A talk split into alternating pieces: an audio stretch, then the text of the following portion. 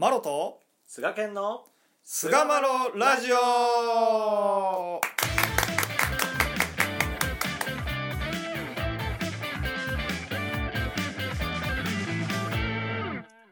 さあそれでは始まりました。第367回菅マロラジオ。はい。えー今回は先人を語るというね結構久しぶりにあれなんですけれども先人を語る最後のお方ですね。はい平野奈良蔵先生についてお話をしていきたいと思います。どうぞよろしくお願いいたします、お願いいたします。もうえー。33人ですね、ねえようさんおったなほんま。まあまあはい、はい。ありがたいですね。ね八尾で高価2年1845年ですね。八尾で生まれておられて、うんうん。えー、2人兄弟であったけれども、まあ、あ早くにね、両親が亡くなるという、まあ、ちょっと不悲しき少年時代をこううん。過ごしておられると、うん。まあ基本的にはやんちゃな性質やったみたいですね。関西でいう、まあ、ゴンタ。あー、まあ、親分肌というかね肝っ玉が非常に座った、あー方だったそうで、うん。24歳の頃にはですね、うん。200人の子分を従えていたと。うん。30歳にはその倍に達していたという、まあ、うヤクザもんですわな。そうですね。言う言う任わね。任教のね、ね。極道の方ですよね。はいそうですね。はい。でまあそういった親分肌で、えー肝っ玉が座っていたあー平野奈良蔵さんはですね、うんうん。えー36歳の時に平野富蔵さんという方にこう迎えられて、養子として迎えられて、うん。その娘寅さんと結婚したと。この富蔵さんってあれなんかな？教客なんかな？今日え教客なんかな、まあ、あのそのあの同じ傾傾向の人のね。はい系統の人やと思います。はい。でまあ家を構えて、えー男を磨いていくと、まあ、うん。家業に熱心にこう取りつ 取り組んでいかれるということに うん。あるわけですよね。まあまあはい。まあ奈良像が歩けばね。まあね。青草もしぼむって言われるぐらいねの本当に。恐れられた存在。音痴奈良がっつってね。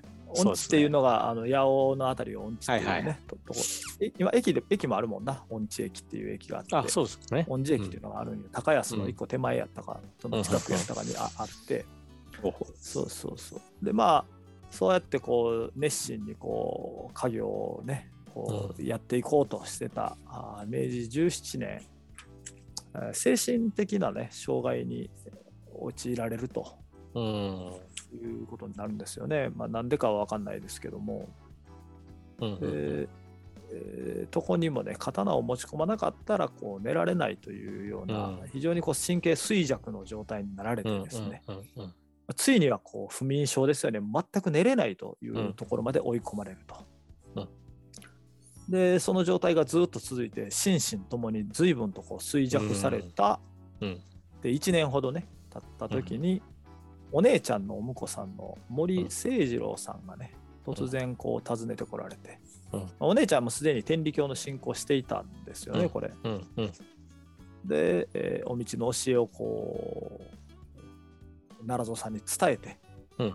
えー朝夕願いをかけておられたら、うん。そういう神経の発作ですよね。まあなんなんやろな、うん。パニック障害的なことなんかな発作っていうことはね。もしかしたら。なんか幻覚を見てこうは刀を振り回してたっていう話ですから。ね、あーだいぶ来てはるねそれね。末期ですよね。だいぶね、うんうん、でもそれでその義理のお兄ちゃんのおお願いによってですね、うん。まあ、随分とその発作が少なくなったというふうに言われてるんですよね。まあその時ににまあ天理教っていうのはありがたい神さんやなみたいなぐらいにはには思ってはったよね。う。ん。あーなんか珍しい神さんがいてはんねんな言うてね。も。ともとねなんかこう割と信仰熱心な こういう家業ですけど信仰熱心な。でもねこういう家業の人たちってそういうのって結構なんか、あそうですかねうん、今でもまあ確かにそうか。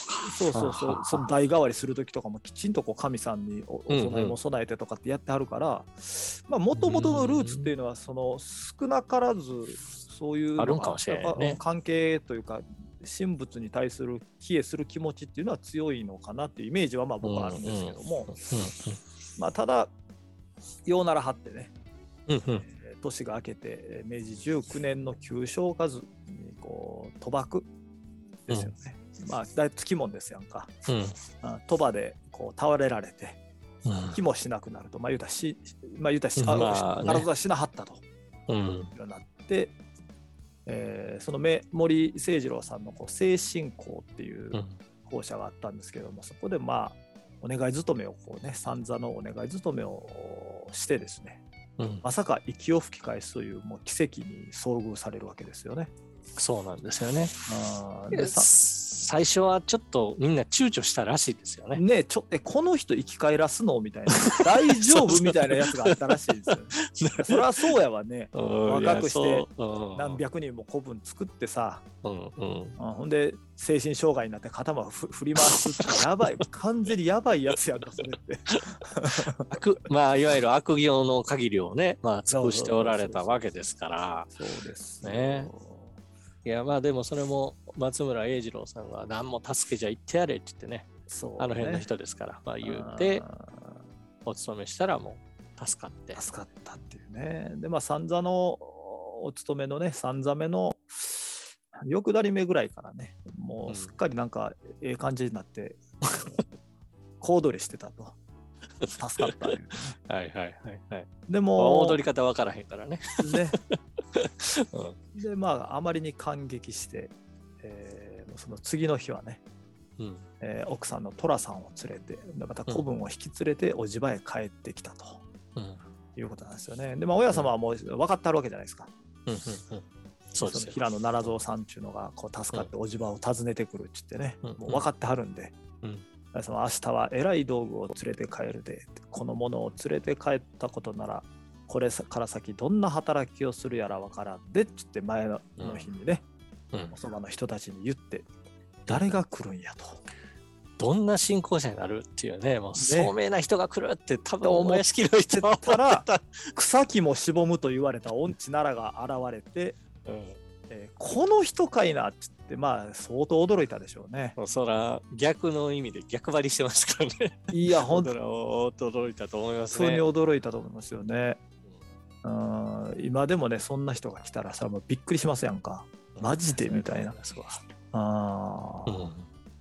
でまあそこからねあのお村田長兵衛さんのね、うん。えー豆腐屋という旅館あのおじ場のすぐ近くにね はいはい。旅館があったんですけども、まあ、大体信者さんのね、うん。宿泊場所とかなんか年儀をね、払ってね。ね、でなんかね教会設置運動するぞっていうところもそこに事務所構えたりとかってまああのそういう場所やったんですけれども、その豆腐屋に10日間滞在されて、うんえーお屋敷にいる先生方から教理をこう順々とこう聞かせてもらったと。うん喋る方はどういう気持ちで喋ってたんか分からないですよね。確かに。俺が喋る方やったらちょっとドキドキするかもしれへんよね。まあ今で言ったらどうでしょうね。山口山口組のはいね、あの忍会長みたいな 深澤忍会長が来て話聞かせてくれ言われたらまあまあ緊張する、まあ緊張しますね。空気がちょっと違うでしょうね。いややばいと思うけどね、まあ、それでまあ10日間ねいろんな先生から教理を聞かせてもうて私のない命を助けていただいたのであるからこれからはこのご恩法事のために一生道のご奉公をさせていただこうというふうに固く心を定められたということなんですよね。そうですね。うんそこからもう本当にこう白熱のお助けがまあスタートするわけなんですけども、うんまずはですね、この400人いた子分と別れの水杯を交わしてですね、はいはいはい。全員こう出すと。で、うん。見たら友情80人ばかしいたらしいんですけど、ああ、なるほどね。それも全員こう、まあ、身請け書みたいなのがあったんですけど、全部もう、もう終わりやって言って、もう親元に帰りって言って、全員返して、うんうんでそのほんまにゼロから、本当にお二人で助け一条の道にこう歩まれていかれるわけなんですけど、うん僕やったら多分そのまま行ったと思うんですよね。多分 これからこれや、このこれが道や言うてこう、そのままスタートするっていうのが多分いや、せやろな。普通の人の考えることですけど、何人かでも進行してくれへんかなとかな。そうそうそう。と思ったんですけど、そうではないというところから、まあ、スタートされて、で、まあ、お尽くしみたいなことを要求するっていうことは一切なくてですね、非常にこう質素であり、もうやっぱりいろんな面で苦労、お金の面では特に苦労され苦労してあったみたいやな。はい、通られた。まあ、それでもやっぱりお尽くしみたいなことは一切言われなかったらしいですね。うん。でまあ本当にお金で苦労されていたんでしょう。まあ、あの本部からのご殉教親の声をいただくって言うてうお迎えさせていただくっていう時にですねそのお金がないですから、あのお食事を準備することが難しいみたいな、まあ、そういう時にですねまあもうこれはもう倫理的にどうかって、まあ、思われるところはあるかもしれないですけどその殉教に来られた先生のこう羽織をこう先生お預かりしますって言ってこうお預かりして、えー奥さんの虎にこう目くどせして渡しで虎さんにですね質屋にそれを入れてそれをお金に変えてめちゃくちゃ面白いよね。すすごい話ですよね。すごいよな。でもそれを本部の先生も分かっておられたから、うんあそうか、わしの羽織はこの食事に変わったんかって言って、こう笑って帰られたっていうね、まあ、そういうやりとりなんかあ聞かまあ俺が本部の先生やったら引きつりながらか笑いながら帰るやろうけどな。こういう怒った時に何言われるかわからんなと思うかもしれない。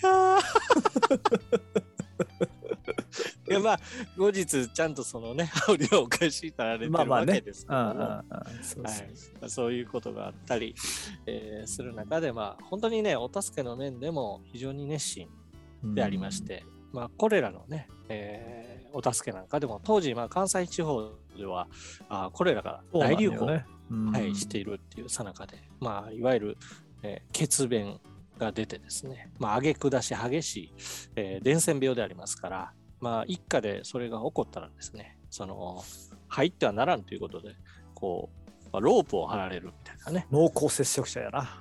そうです。まあそういう時代ですよ。でもそんなんもお警官がね、いない夜にこそこそとこう忍び込んではあーお助けをされたと。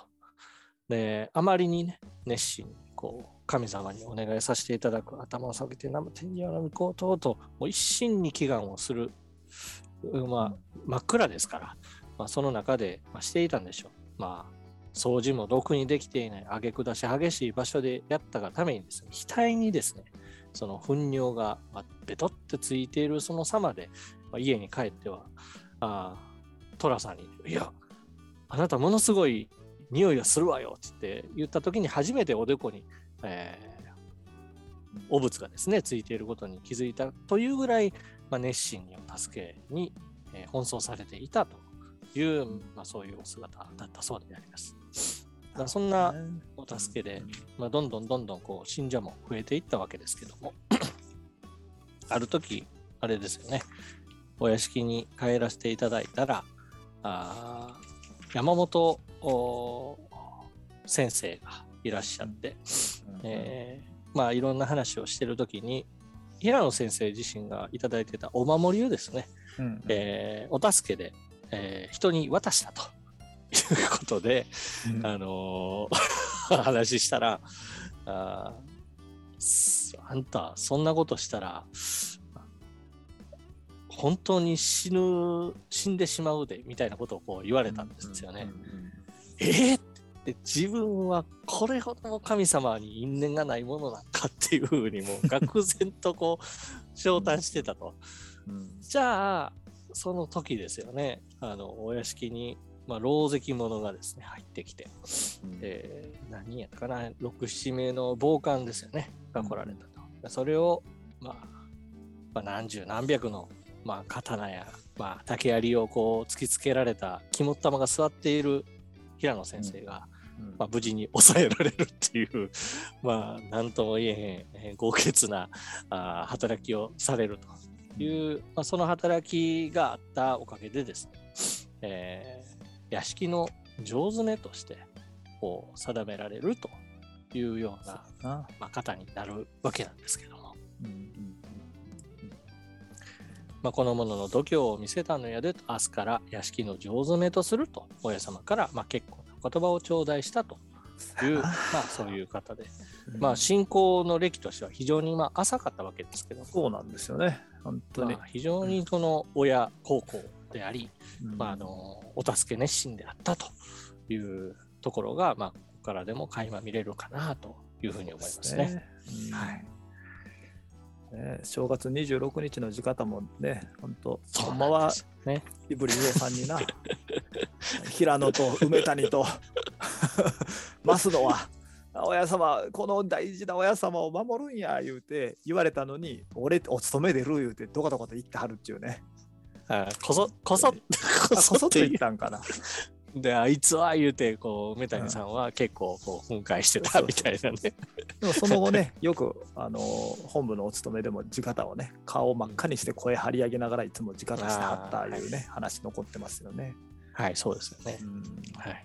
またやっぱりこう、本当にこう、親孝行な人やったやろうなと思うんですけど、まあ、あの、明治25年に、えー、お墓地の、豊田屋、豊田三社ができる、まあ、あの、豊田屋山を買ってですね、うん。あの様のおお墓地を作ろうじゃないかという話になった時に、まあ、お指図を伺うと、まあ、もうちょっとでええと、小さいものでええんだというところやったんですけども、うん。まあ、しかし、まあ、全世界の、まあ、親である親様のおお墓地であると、まあ、世界中から人が帰ってきても、まあ、手妻にならないようにというそういう思いから、まあ、盛大ですね、まあ、毎日ヒノキ新車も出しまた寄進もしっていうことをされたそうなんですね。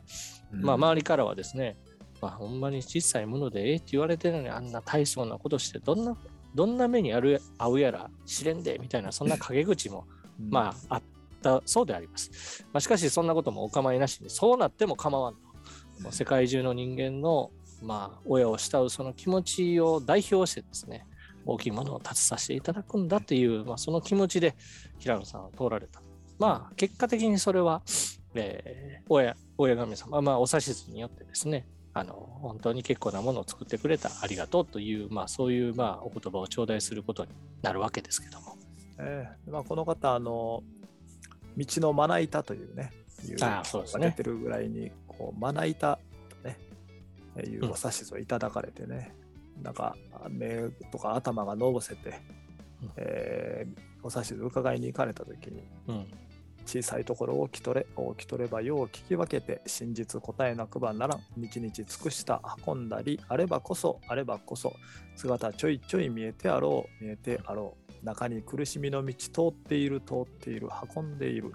これ嘆くやない悔しむやないどういうところを見えるやらもう危ないところ怖いところが楽しみ危ないところまさかの時の大というまな板というどういうこともせにはならん。ただはいはいではなろうまい。まな板という台持ってくれ一人から一人の指図やない。皆皆その心に台という心を収めてくれにはならんと。いうねお指図をいただかれてもまさにこう道のまな板としてね、えー、全てこう観難苦労を背負っていくというかこうねそれを一心に受けて通っていく心で、えー通っておられたからからこそのこうお指図なのかなという感じがしますね。本当にこう、ね、現れてますよね。現れてます。本当にこう本関様の出直しの時はね、もう本当に病気やって大変やったみたいですけどね、うんそうそう。まあ、その病心を抑えて郡山からおお葬式に来られて、最後出直す時もご本部ご本部と言いながら、あうんその生涯を終えられたという、偉大なる道の先人がこの平野奈良蔵先生だなと思いますね。そうですね。はい。はいというところで第367回先人を語る33平野奈良蔵を終わりにいたしたいと思います。はい。どうもありがとうございました。ありがとうございました。